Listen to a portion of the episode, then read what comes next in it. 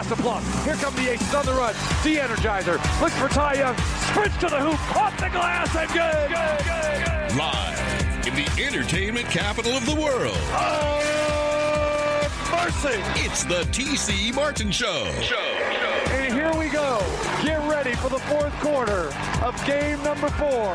It's time to get your daily prescription from the doctor. Hamby's gonna let one fly. A three. A three. The energizer. Let a three from half court. Oh my goodness.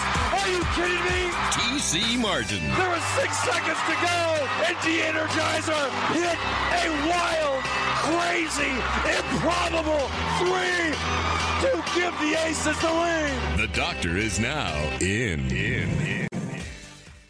Rolling through a solid Wednesday here, the TC Martin Show coming away live. I'm Chris Winn in for TC Martin. TC Martin on the road. Okay, the doctor is going to be back on Friday, but uh, he's got some uh, stuff to attend to when it comes to the WNBA playoffs, folks. We get set for Game Four of the WNBA semifinals, as the Aces are taking on the Phoenix Mercury tonight. TC Martin will be on the call over down the dial, ESPN Radio Las Vegas, as we get set. The Aces up against it as they are facing elimination right now, down two games to one in that series. And TC Martin join us right now on the phone lines to give us a little preview, set things up, and get things geared up for this basketball game. TC, we appreciate you spending some time, my brother. What's going on? See, win, my man. Thank you very much, man, for stepping in uh, today, man. I greatly appreciate it. And I'm coming to you, yes, as you said, from the Valley of the Sun here, uh, overlooking the the uh, the Footprint Arena. That used to be the Talking Stick Arena. That used to be the U.S. Air Arena, whatever it is. You know, next to Chase Field, which you're very familiar with, my friend. And uh, yes, and uh, I'm coming to you from downtown Phoenix, where I just enjoyed a beautiful lunch and diving into some churros right now. See, win right now as we speak. Well, it wouldn't be TC Martin on the road with some excursions, right, to uh, some uh, eateries and establishments. And uh, I'm fully expecting some uh, either video or pictures coming up on social media, my friend, so I can get the, the skinny on exactly what you're doing. Oh, the, the, moment we hang up, uh, you will see, my friend. No question about it. We do have that big basketball game tonight, right? Game four of the WNBA semifinals. Obviously, the Aces taking on the Mercury. Look, uh, not a good showing, obviously, in game two with a 26 point loss to the Mercury at Michelob Ultra Arena, in which Diana Taurasi just went nuts. Then, you know, look, we, we, we saw A'ja Wilson in the post game press conference of that game say, look, there's no positives we can take out of this game other than people are healthy, right? And you fully expected, look, A'ja Wilson, she's the reigning WNBA NBA MVP. She's a huge, major key cog on this team. And so it was surprised, to say the least, TC, to see her shoot two for 14 in that game three. And also, you know, Kelsey Plum not having a good game offensively as well, too. They have some things that need to get worked out as we get set, set to tip it off here in game four of this series. Yeah, I talked to Bill Laimbeer at length this morning, and basically he said that they've got to, you know, they've got to get the guard play going because, you know, when they won Game One at uh, the Mandalay Bay Michelob Ultra Arena, you know, the guards were on fire. I mean, the guards between Kelsey Plum or Riquna Williams and Chelsea Gray combined for 68 of the Aces' 96 points. They won that game 96 to 90, and they were on fire. They shot a high percentage, uh, but still, you know, A'ja Wilson was shut down a little bit in that game. And really, see, when it, it's really not a great matchup uh, for A'ja, even though she's, you know, met Brittney Griner uh, numerous times, she's held her own. Uh, for some reason, in this series, uh, she is, is not being able to get her shot off uh, at all. Griner is just making her change her shot, and she's doing that to Liz Cambage as well too. But A'ja definitely needs to get going. Laimbeer said that uh, they're going to try to get A'ja going, you know, early uh, tonight. She looked really good earlier in the shoot around uh, today. Looked pretty calm, kind of relaxed. Uh, she was hitting everywhere from on the floor. So I think you're going to see probably a very, very focused A'ja Wilson tonight and the rest of the Aces. They're pretty loose. Uh, they've never been through anything like this before. You talked about the, you know, the blowout in games two and three. I mean, losing, you know, by 27 and then 26 points in games two and three. The Aces have never been through anything like this before, and this is the first elimination game that they are going to face here in the postseason. And you know, Phoenix has ha- already had two elimination games in the previous rounds that they, you know, had to just to get to this series. So yeah, this is a big game tonight, and like I said, it's do or die for the Aces. But uh, I'm anticipating you're going to get a A plus performance from the Aces tonight. And as much as you're going to need to see an improvement, right, from A'ja from an offensive standpoint, a really big key tonight, TC, has got to be defensively, right, for the Aces up front, because we saw what Brianna Turner was able to do along with, with Brittney Griner, you mentioned, uh, both with double doubles, right, in that game three. And you know, look, look, Liz Cambage wasn't, you know, she had a decent game from an offensive standpoint, but I really, I, I really think, right, a big key for them to get off the schneid here and, and get this series back to Vegas is going to be defensively what Liz Cambage and A'ja Wilson are able to do up front. Yeah, I totally agree with that. And here's the thing with Brianna Turner had uh, she was averaging eight points a game, and you know she had 23 points and 17 rebounds, like you mentioned, the double double.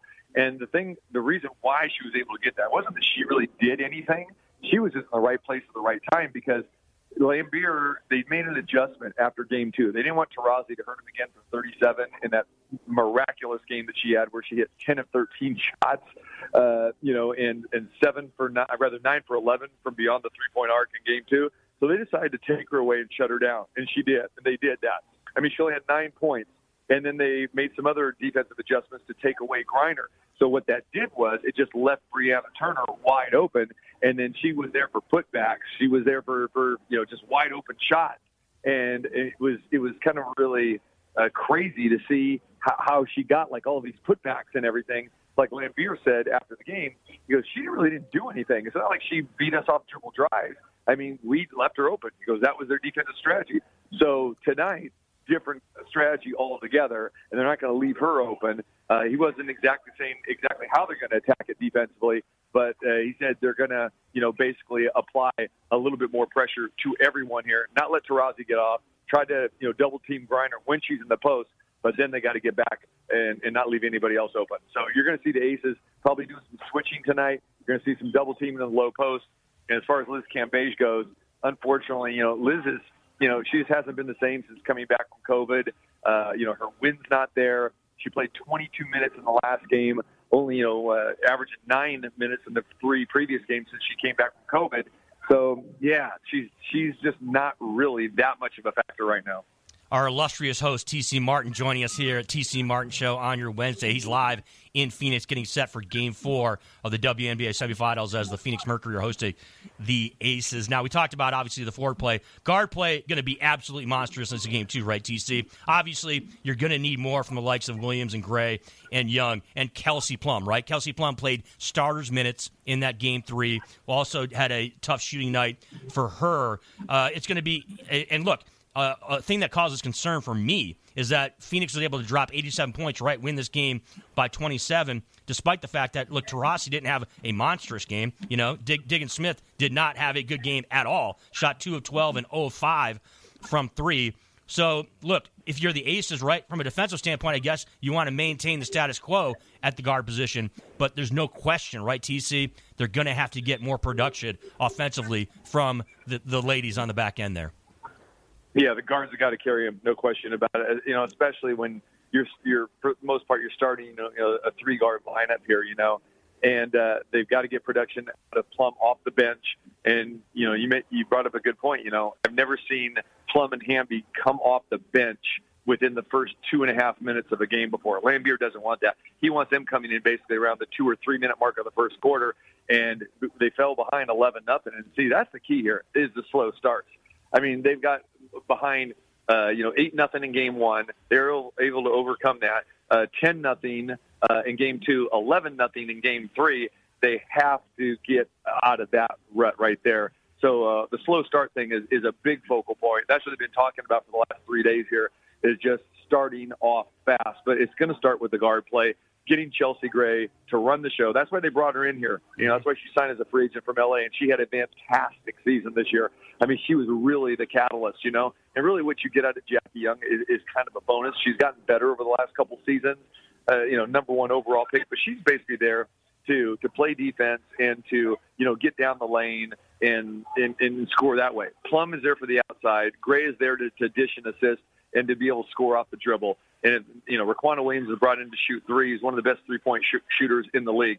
And again, you had all of that for the majority of the season. You had all of that in game number one. But you're right, you had none of that in games two and three, and that's where it starts for the Aces tonight. So if Gray hits a couple buckets right away, Riquna Williams hits a couple threes tonight, and then you know Kelsey Plum and Dearica Hamby coming off the bench and doing their thing, you could see uh, the Aces you know get back into it. And here's the thing too, is that you know this is two one right now, so it's do or die. Aces lose, the series is over. But it, all it takes is this one win to flip the mojo in this series.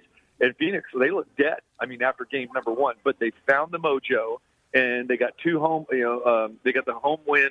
You know, here uh, in Phoenix on on uh, on Sunday in Game Three. But you know, the way they took it to the Aces in Game Two at Mandalay Bay was like, hey, they just they're going to come out aggressive. That's what the Aces need to do tonight. And Laimbeer's made a point of it. Come out aggressive. Come out with intensity. There's no tomorrow right now. But if they can get this win, all of a sudden it flips the script, and we got a game five Friday night. Yeah, let me piggyback on that. There's no question that if the Aces are able to pull out the victory tonight, you get uh, you know that great home court advantage, right? I mean, there's not. Let's be straight about it, and we're not being biased. We're not being homers in any way, shape, or form. It is going to be an electric atmosphere, you know, for that game five coming back here, and it's definitely going to be an advantage for the Aces. So you, it's it's all yeah. You want to just you know you can use whatever adjectives or any descriptions, right? TC, you want to use circle the wagons, you know, uh, try to pull things out, do whatever you got to do. But if you can get it back to Vegas, there's no question that uh, it's it, and that obviously you're coming off a victory if you get back to Vegas. So you can build on that, and and it will create all kinds of positive, big mo momentum going into a game five. Yeah, no doubt about it. And that's what they're looking for tonight. But I'll tell you what, it is going to be tough tonight. And I'll tell you, for a couple reasons. One is the Mercury is playing with all kinds of confidence right now. And, and remember, this was a number five seed that kind of really underperformed. This team was below 500 at home this year, seven and nine here. And uh, you know, in in Taurasi was injured at points of the season, and but this team has just turned it up ever since that game number two. They look like you know the the championship team from years ago.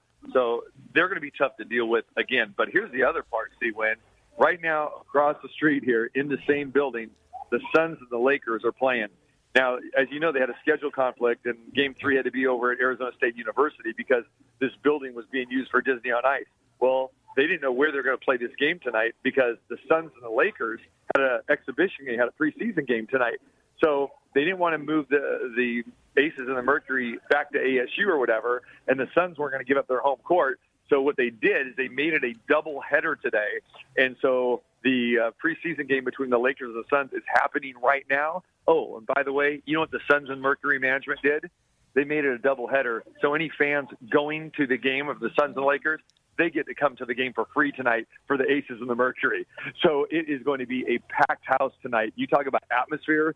This place is going to be packed. It's going to be crazy. There's going to be like 15,000 fans here tonight. Okay, so it seems like it's worked out. But can I get can I get in my soapbox for a little second here, TC, and talk about this? Yeah. Like, look, when it comes to you know the Suns and the Laker game, okay, we understand it's NBA preseason, right, TC? I mean, how is Thank it? you. How is it not that they cannot work this out? Where just play the game somewhere else, whether it's Grand Canyons Arena, whether it's you know uh, again at Arizona State or at up in Tucson, uh, uh, in, in Tucson, you know, at uh, University of Arizona. There's places they can play the game. It doesn't matter. It's a preseason NBA game. I don't understand the whole totem pole, you know, uh, uh, pecking order type of deal here when Yep. it comes to, you know, it's a WNBA playoff game, how that's not a focus and how that can't be worked around when it comes to the Talking Sticks Arena or whatever it's called there in Phoenix. I don't understand that. You you're preaching to the choir. I- I've said the exact same thing. It doesn't make sense. And and again, you know, this is why they they, they actually got the game back here for this game for tonight, and then it's at seven o'clock. You you have ESPN national television. I mean, they weren't going to play that in the afternoon. They didn't want to, you know, and you know, going over here on Sunday to ASU, it was a nightmare from mm-hmm. E ESPN's perspective, from just a, a logistical perspective. It was it was a nightmare. And I agree with you. It's a preseason game. Kick the Suns out. I mean, the Suns are the ones that should be be going elsewhere. I mean, like you said, this is a not just a playoff game, but it's a semifinal mm-hmm. WNBA semifinal series game. It's you know national television with ESPN. So they finally relented and said, "Okay, fine. You know, you guys will get your home court back, and you'll play the game at seven o'clock as originally scheduled." But now they didn't move the Suns out; they just moved them up uh, earlier in the day, and now it's going to create a huge, you know, not that the Mercury have, uh, you know, they don't they don't have a home court advantage as it is because you got to remember this is one of the, you know, prestigious franchises. They've won three WNBA titles. One of the original franchises. They have a great fan base here, and they traveled over to ASU and packed that place.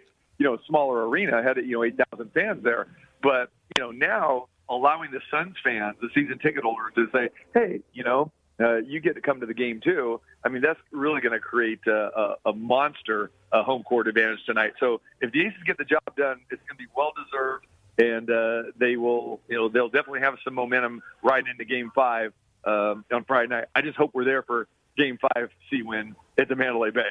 TC Martin joining us live from Phoenix, getting set for Game Four WNBA semifinals as the Aces are taking on the Phoenix Mercury. Want to pick your brain uh, for a quick second if you have time, TC, regarding the Major League Baseball playoffs, right? We had it yesterday, game one of the uh, the wild card game, actually, for an opportunity to play the Tampa Bay Rays. Moving on in the postseason, you had a you know obviously a storied rivalry in the Red Sox and the Yankees, a quality pitching matchup and Nate Eovaldi as well as uh, Gerrit Cole out on the hill. Were you surprised by the results that went down up up at Fenway Park as uh, the Red Sox are able to get things going offensively against the likes of Gerrit Cole and also for Nathan Eovaldi for to essentially for all intents and purposes, shut down that powerful New York Yankee offense, and uh, the Red Sox end up moving on to uh, to play a series against Tampa Bay. You know, see, when I wasn't totally surprised, just because both of these teams, especially the Yankees, I mean, both of them really, I mean, have been so streaky all season long, and especially down the stretch. You know, you just don't know what you're going to get with that Yankee lineup, and the Yankees you know, have had a lot of injuries as well too. No DJ LeMahieu. You know, Voit's been out for a long time, and uh, you know, you, you go and you spend all this money on Gerrit Cole, and he just, you know, really has, has not delivered, especially down the stretch. You know, Yankee fans are just irate about that situation. And remember, they were talking about getting rid of Aaron Boone as their manager mid-season. So this team has struggled. So really, not too much of a surprise when you're looking, you know, at, at both of these teams here. And the same thing with the Red Sox. I mean, hot and cold. JD Martinez has been injured.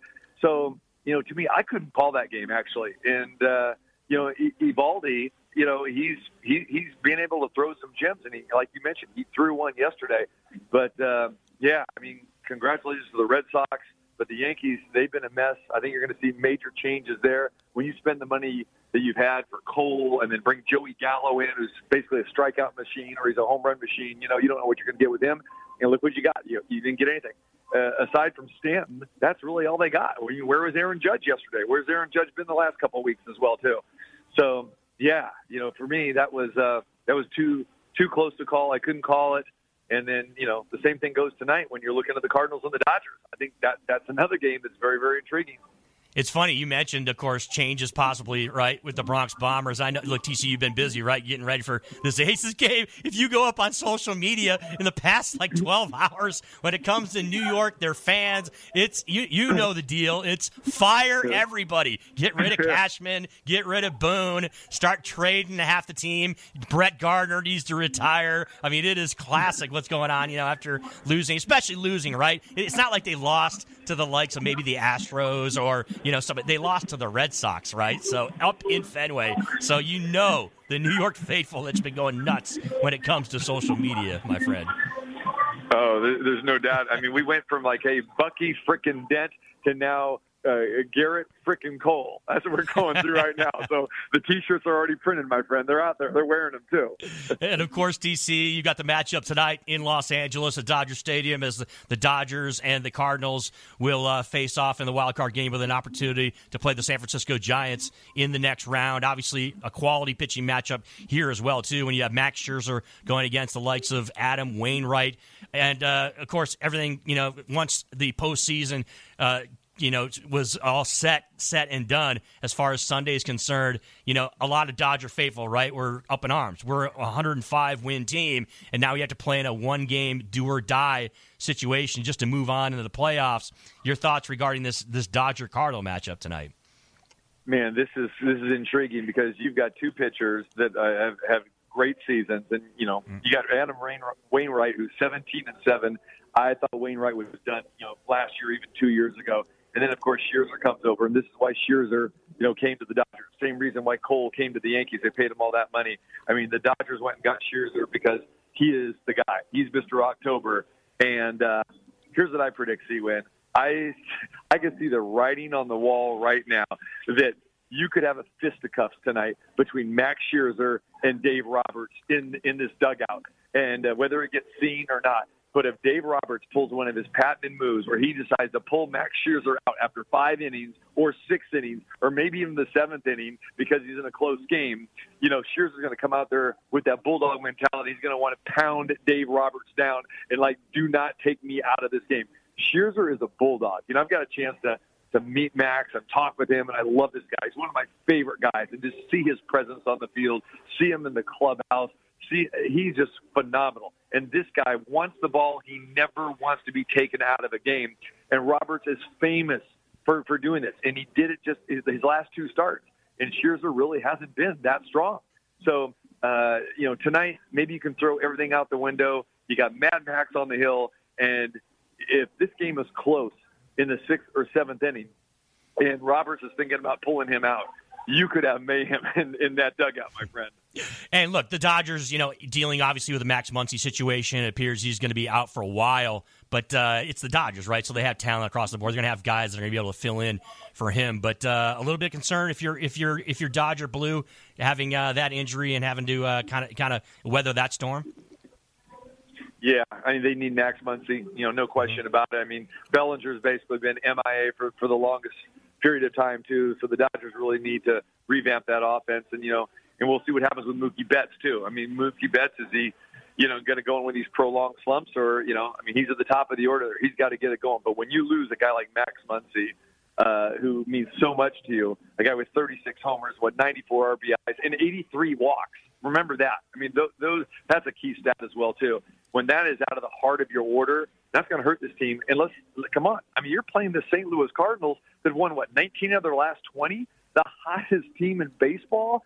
I mean, yeah, we've been talking about this for a while, as you know. It's like you win a, over a hundred games and you're put yourself in a one and done situation.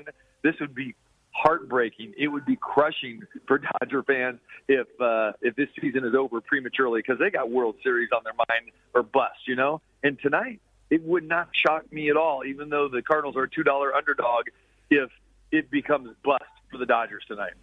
And there is Dodger Blue Faithful just sweating bullets all over the place. TC, our friend Ed Graney over at his. Uh, uh look, all the Dodger fans I talked to, they understand. They we all know about the, the, recent history between these two teams come playoff time with the Cardinals and the Dodgers. And there are look, they're Dodger fans just flat out saying we're done. We're not going to win. We're screwed. You know. And I'm like, what are you talking about? You have a, you know your lineup is loaded. You got all kinds of guys on the bump that are quality. You, you should win this. You should should win this game, and it should be you know an intriguing matchup where you got you know uh, the, you know the biggest rivalry in baseball on the West Coast, in my opinion. Obviously with the you know with the Giants and the Dodgers, but they are they are absolutely nervous. TC rolling into this matchup against a, you know a Cardinal team that is just flat out red hot. Let's be honest about it. Yeah, well, we'll think about this. I mean, who isn't nervous when you're in a one and done situation? And it's absurd. Mm-hmm. You play 162 games okay? And and then you know baseball is always made out of series okay? You're right. playing series throughout throughout three game series four game series. Then you get to the postseason. You know you're used to four out of seven you know three out of five. But then you get to this situation where uh, like you said dodgers you know 105 games and and now you're telling me it's a one and done situation anything can happen in baseball in a one game situation. You saw it last night. Perfect example. When you line up the lineups of the Yankees and the Red Sox, you look at the Yankees lineup, you're thinking, okay, I mean, you know, you got to you got to favor the Yankees. Yeah. But you know, again, you you, you fall behind two, three, nothing. Boom! All of a sudden, you start to play, play tight. You get a little nervous, and now you got to go to your bullpen uh, prematurely. Yeah, I mean, this could happen. What if Scherzer has an injury, or what? You know, and Scherzer's famous for giving up first inning home runs. You know, if something like that happens, especially with a red hot Cardinal team, everybody is nervous either side when you get in a one game scenario, a do or die scenario. I don't like it for baseball, but it's great for talking points. It's great for viewing. You know, people are going to be glued to their seats for this. But you know, in the big you know scheme of things, I don't think it's good for Major League Baseball because it it, it creates you know situations like this where hundred win teams uh, you know aren't even playing uh, you know after the the eighth or ninth day of October. So obviously we've got that game tonight. National League wild card. We had the American League wild card yesterday. But look, let's be honest. We're all focusing on Aces and Mercury tonight, right? TC, we want to check out. We want to. I'm, I'm going to do the old. I'm going to do the old school. You know, I might pop the TV on, but I'm going to be cranking up the radio side because I want to hear my There guy, the doctor, TC Martin, with the play-by-play call of this matchup. TC, we appreciate you spending some time on your show on this hump day as uh, you get geared up for game four of the WNBA semifinals, my friend. Enjoy yourself, uh, get yourself geared up, and uh, we'll be we'll be set and uh, ready to tune into you. Thanks, C. Wayne. Appreciate you again, brother. And appreciate everybody else. And uh, and keep listening to my man, uh, C. Win, taking care of business. Appreciate you greatly, brother. Appreciate always your support, not only the Aces, but you know every team there in Las Vegas. C. Win is a man about town. He's there at every event, and he's like me. He's at Food Ventures too. That's my guy. And I'm going to go out on a limb. I'm going to put it out there. I am going to. I think the Aces win this basketball game. But I, hey, I got to be honest, TC. I was talking to Jesse Merrick right before you came on, and I had him, and I said, I said, hey, you and B Sal, you guys need to uh, maybe if I if, I if I do actually text you guys and tell you who I'm taking, you got to go the other direction, bro, because you have a chance. You'll have a chance to win some to win some coin, and he was he was absolutely down with that. So I'm not going to be putting any you know cash on this game because I don't want to jinx the Aces in any way, shape, or form. So I'll be I'll be staying away from that. Thank goodness. Thank you, my man. Appreciate it. That's the best news we've heard all day. There It is. go. That's good stuff right there. TC Martin. Uh. In effect, it's real. All right, brother. Thanks, have, man. have a great night, man. We'll talk to you again soon. Okay. you got it, brother. Yeah. TC Martin, host of the TC Martin Show here.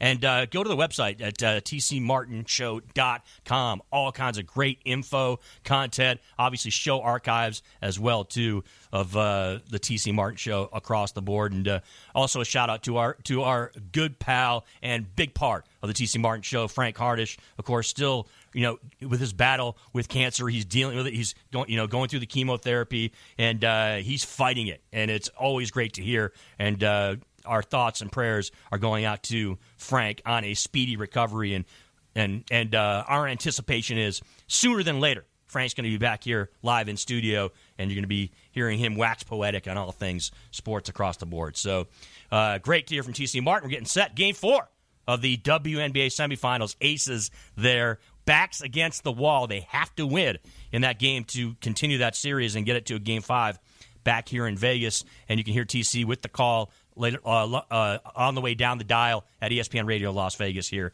in town. It is the TC Martin Show coming your way live on a Wednesday. I'm Chris Winn in for him. Uh, on the other side of the break, we'll talk some college football as there was some shaking up in the top 25 as some of the better teams in the country got knocked off this past weekend, and we'll talk about some of the news across college pigskin as well too as we continue on your Hump Day. It is the TC Martin Show live. Hey, this is Tyson Fury, aka the Gypsy King, and I'm here today ripping it up with TC Martin.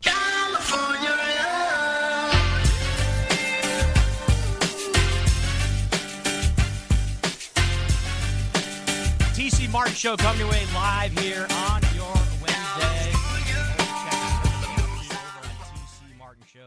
TCMartinshow.com and get all the info, show archives across the board. It is tremendous to get a chance to jump over on that side. I'm Chris Winn in for TC Martin. TC Martin in Arizona getting set for the WNBA semifinals, but uh, no shortage of action across the board this time of year. Whether it's Major League Baseball playoffs, whether it's the WNBA playoffs, whether it's you know the obviously we're smack dab in the middle of the NFL and college football seasons. And college football last week, look, uh, a few teams got knocked off. It seems like it's par for the course, right?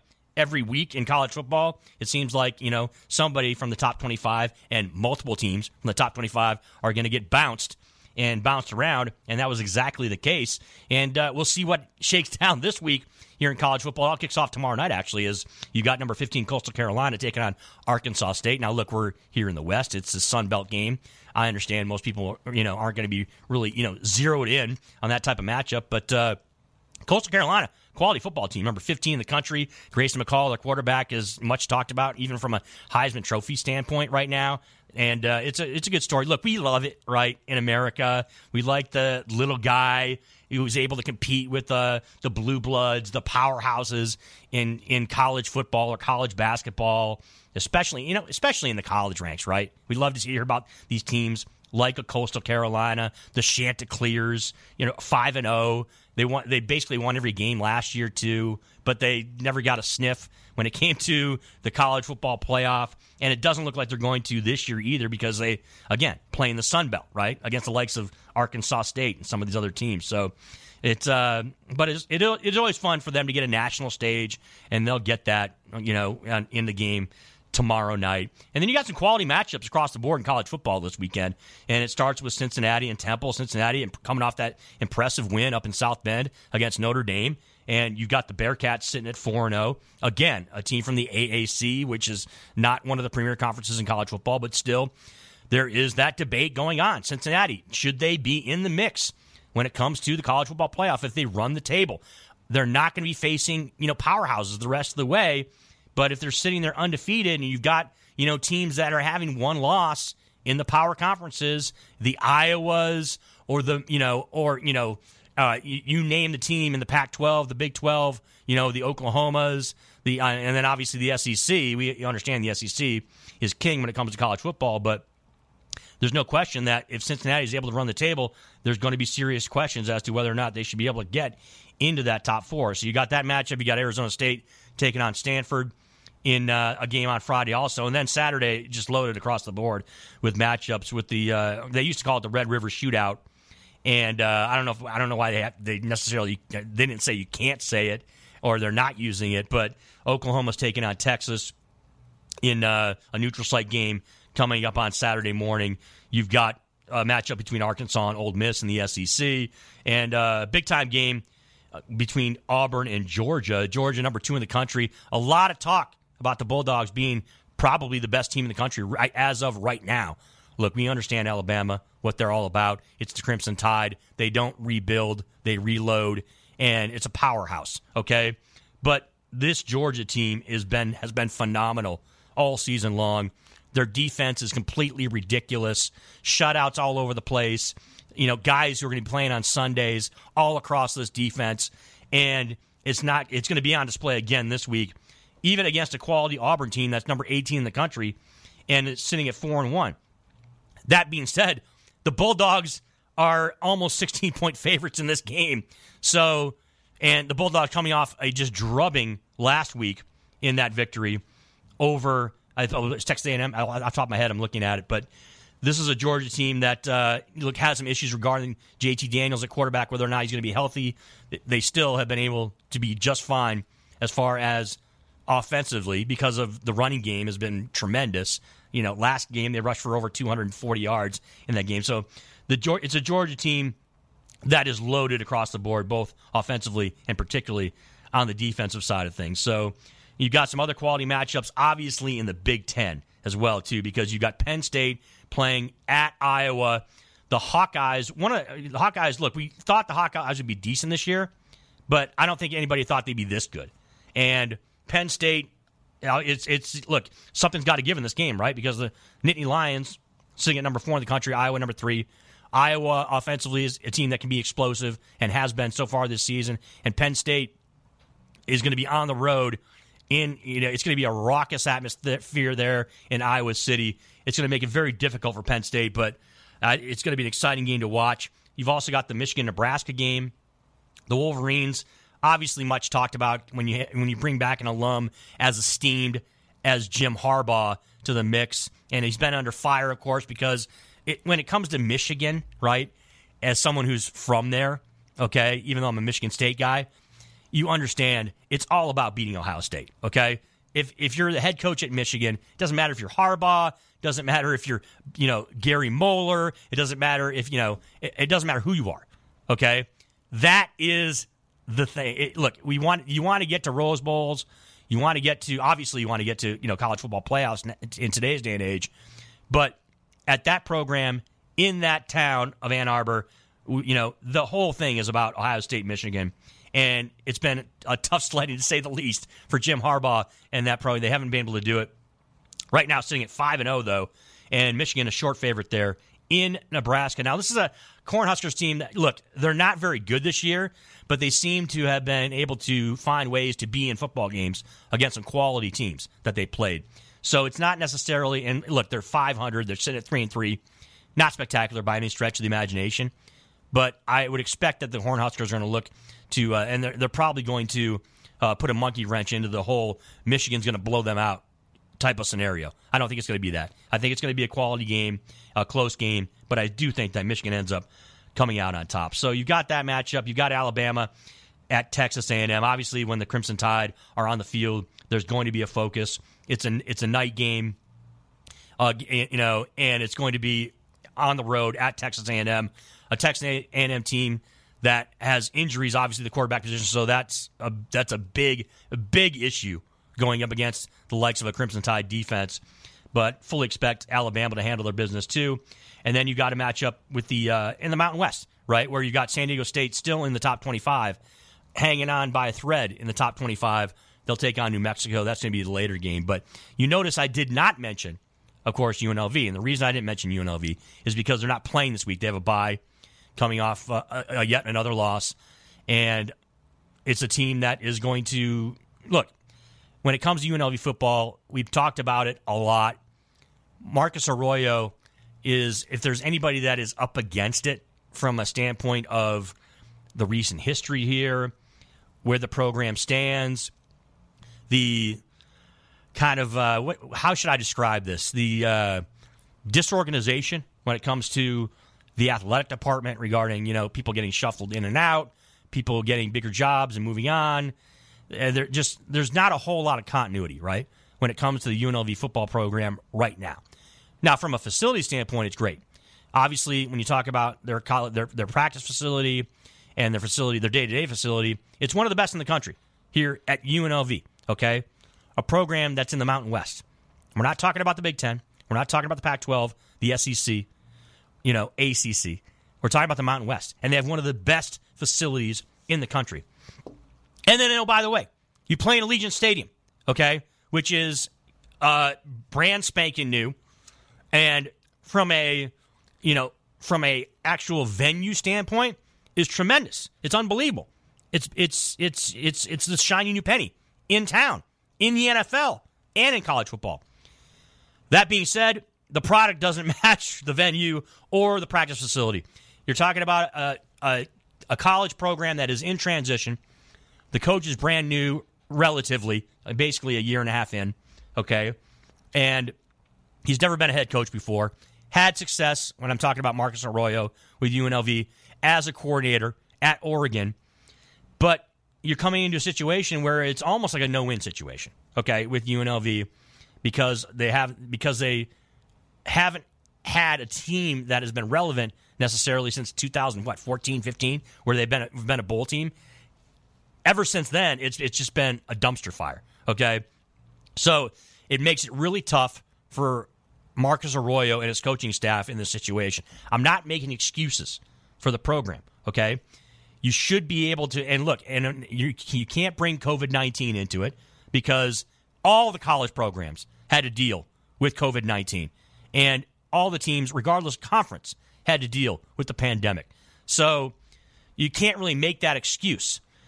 That being said, you know, uh, you know, there are circumstances that presented themselves as to why UNLV has not won a football game in Marcus Arroyo's tenure here. Okay, and if you want to play the schedule game and take a look at it and say, well, you know, they have a chance in this game, they have a chance in this game. I I looked at the schedule just like everybody else, regardless of if you're a college football expert or if you're a fan or if you're in the media or whatever, or you're just a talking head. It doesn't matter. You look at the schedule, there's probably only one other game left on the schedule, and that's the Hawaii game, where they'll have a chance to win. I'm being flat out honest and straightforward here. It's probably the Hawaii game. Other than that, they're probably not going to win a football game.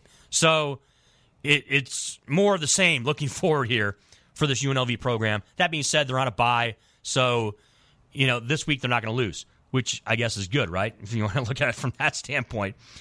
Um, and the next game is going to be next week. I think they're playing at home uh, in a conference game. I want to say Utah State. Yeah, it's Utah State for an afternoon game coming up next Saturday. So Going to be intriguing. A lot of the college matchups coming up this weekend. No doubt about it. Sticking on the college front, though, I also want to weigh in because there's been some local news regarding UNLV, and it's on the basketball side. of course, as uh, some of the local dealerships have entered into an NIL, which is the license agreement, right, where the players have an opportunity. You can basically name and likeness, right? You have an opportunity to market yourself. You can go out. You can actually make some money. And if you, you know, look, if you're marketable and you're someone who is, you know, is able to uh, make those connections in the business community as well as, you know, throughout the community, you're going to have an opportunity to make some money. That's the case with UNLV basketball, as apparently a local dealership has entered into agreement where you're going to get every player from the UNLV basketball team is going to get $500 allotted for a car. And oh, look, I get all the jokes that are being being made because they want to hanker back to the you know Tarkanian days where players apparently were getting. Look, I wasn't here, so I, I, I don't know exactly what the circumstances were with UNLV basketball and with college athletes. I would expect that there were some favors. I would suspect that there were some uh, liberties being taken with respect to rules around the NCAA. I'm just trying to be careful about the way I talk about this, but the point being is that yeah, there were jokes that came out once the story came out that they were going to be getting uh, from one of the main sponsors of UNLV basketball and backers was going to be allotting the five hundred dollars for for uh, for the kids to be able to purchase a car. Right now, look, this is five hundred dollars uh, a month that's being allotted as far as for car. It, it, it brings up some interesting uh, thoughts though, because you think about this; these are college kids, right? So a lot of them either never had any credit, don't have credit, have never had any, you know, opportunity to be in a situation where you're dealing with this sort of thing. And so uh, it's it's it's going to be create create kind of a strange situation because I think some players have had the ability to obtain some credit and maybe will be able to uh, to benefit more and maybe maybe you'll have you'll have players driving nicer cars than other players that are on the team or whatever. Uh, it's going to be interesting to see how that all shakes out, but um, it's a it's a good head start, right, for the players to be able to have that option and get that opportunity. But uh, but other players, look, here's the bottom line, and it's not just about UNLV. It's it's all going to be about I think your stature as a college athlete, right, as as to how much money you can actually make in an NIL across the board. Like the example always gets brought up when it comes to this type of scenario. People always talk about Ed O'Bannon back in the 90s at UCLA basketball. They talk about Chris Webber at the University of Michigan, right? And the Fab Five, period. Because that era, there was so much, they, they were so popular that, that, that it constantly came up in conversation. Well, you know, it's the Fab Five. Like, there's, there's no reason the university is making millions upon millions and the NCAA is making millions upon millions, and they're right because they're selling, you know, jerseys with number five on them or number four, Chris Webber's number. Number five was Jalen Rose's number. You know, all these players. Um, you know, Ed O'Bannon in Los Angeles in those that 1995 national championship team with UCLA, and all these college players are absolutely being marketed, even though they don't have the name on the back of the jersey. We all know whose jersey it is, and so there's that. There was that whole that was a constant comment being made these kids are making millions of dollars from the university, but they can't even go out and get a couple of tacos at Taco Bell, you know, because they're just broke. And and it is a valid valid argument, right? And there's also the the argument that um, I don't even know if necessarily an argument. There was the you know the uh, the take of the actual college um, when you actually get the uh, college scholarship, right? You get the full ride essentially if you're a big time athlete, and this is this goes for all athletes at all colleges, Division One or Division Two, if they offer scholarships.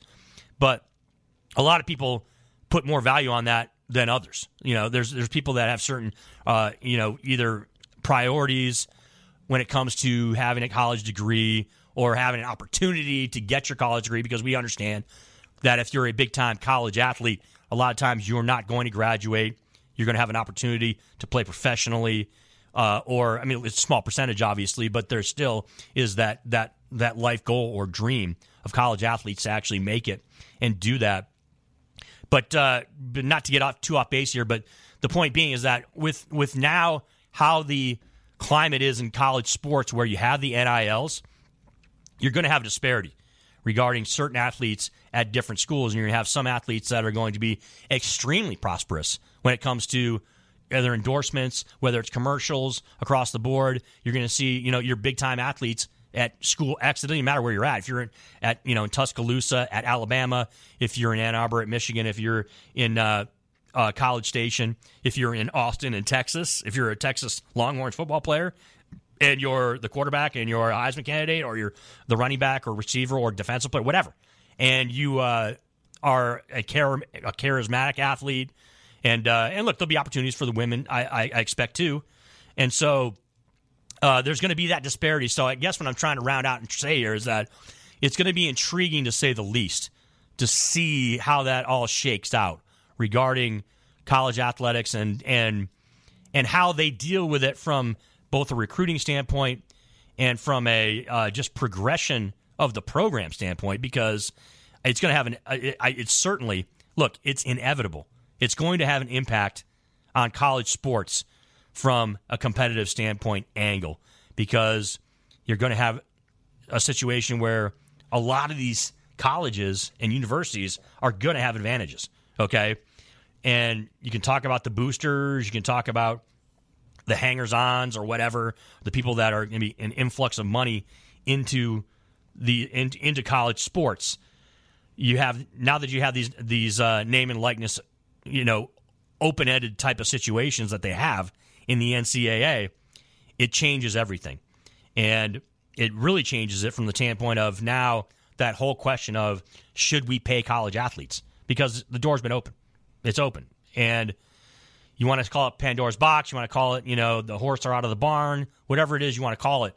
The fact of the matter is, it's going to be a major factor when we take a look at conferences, when we take a look at college programs, when we take a look at rankings, when we take a look at, you know, what these these uh, these schools are as as a program in basketball and in football. Not necessarily in other sports.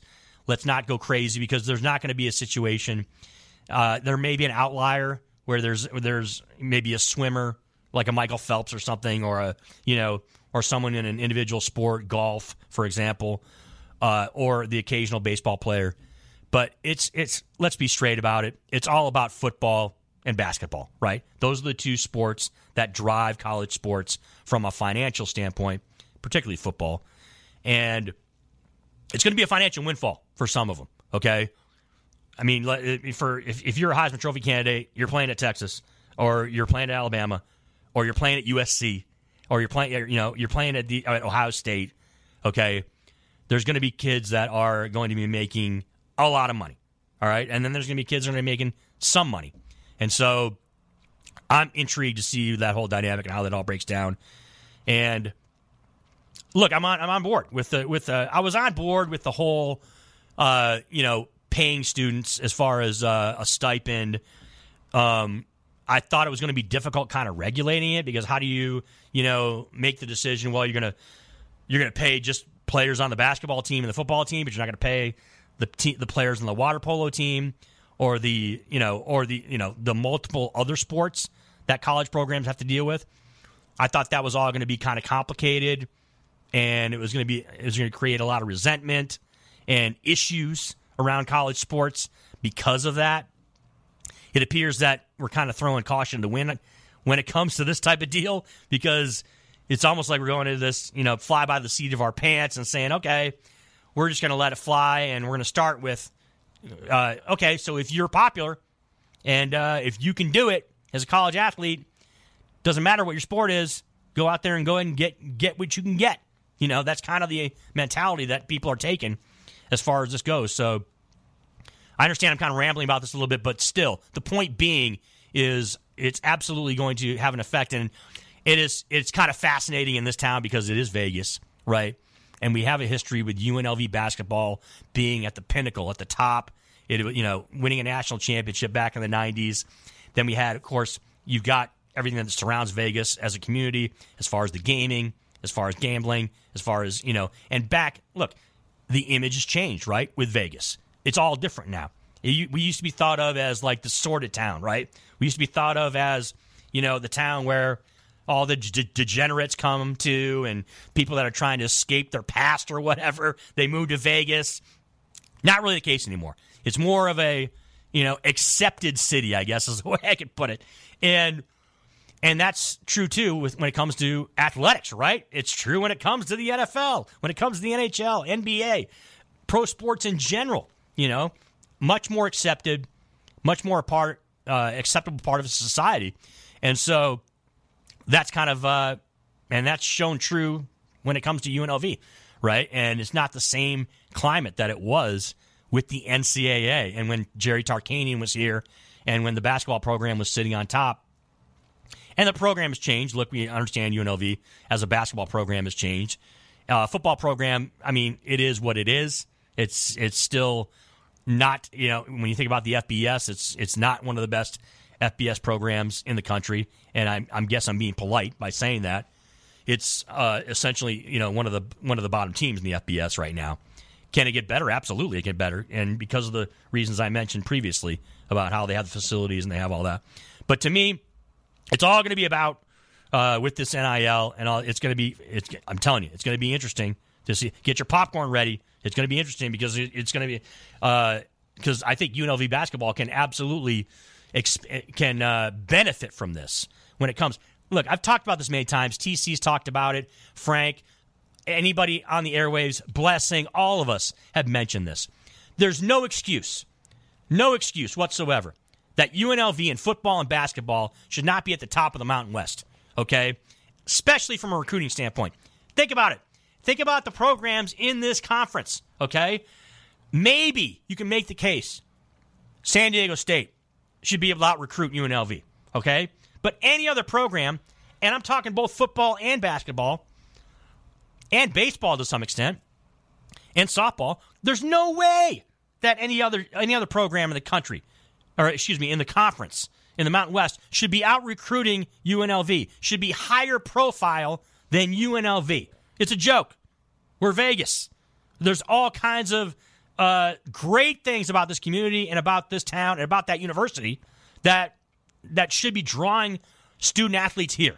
Okay, and it's mind blowing to me, particularly on the football side of things, but both but basketball too, because basketball hasn't been anything since Lon Kruger left as a coach. It, it's just mind boggling to me that they've been wallowing in either mediocrity or sub mediocrity for years, okay? And the years mean I'm talking about the last 10, 15, 20 years. All right, come on.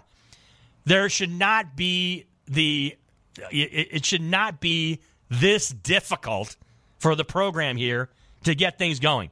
And it's got to be frustrating, I'm sure, for a lot of you out there here in Vegas that are either UNLV alums, support the programs, are UNLV fans, right? It's got to be hard.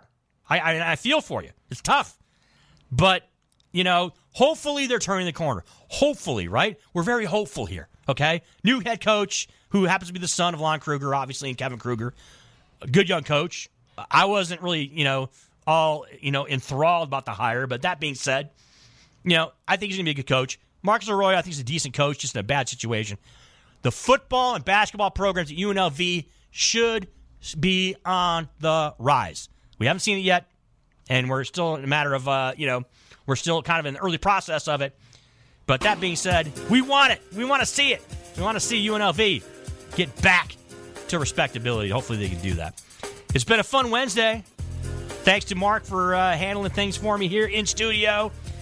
TC Martin, he is on the call tonight. Game four, WNBA semifinals. Aces taking on the Phoenix Mercury. You can hear him down the dial on ESPN Radio Las Vegas.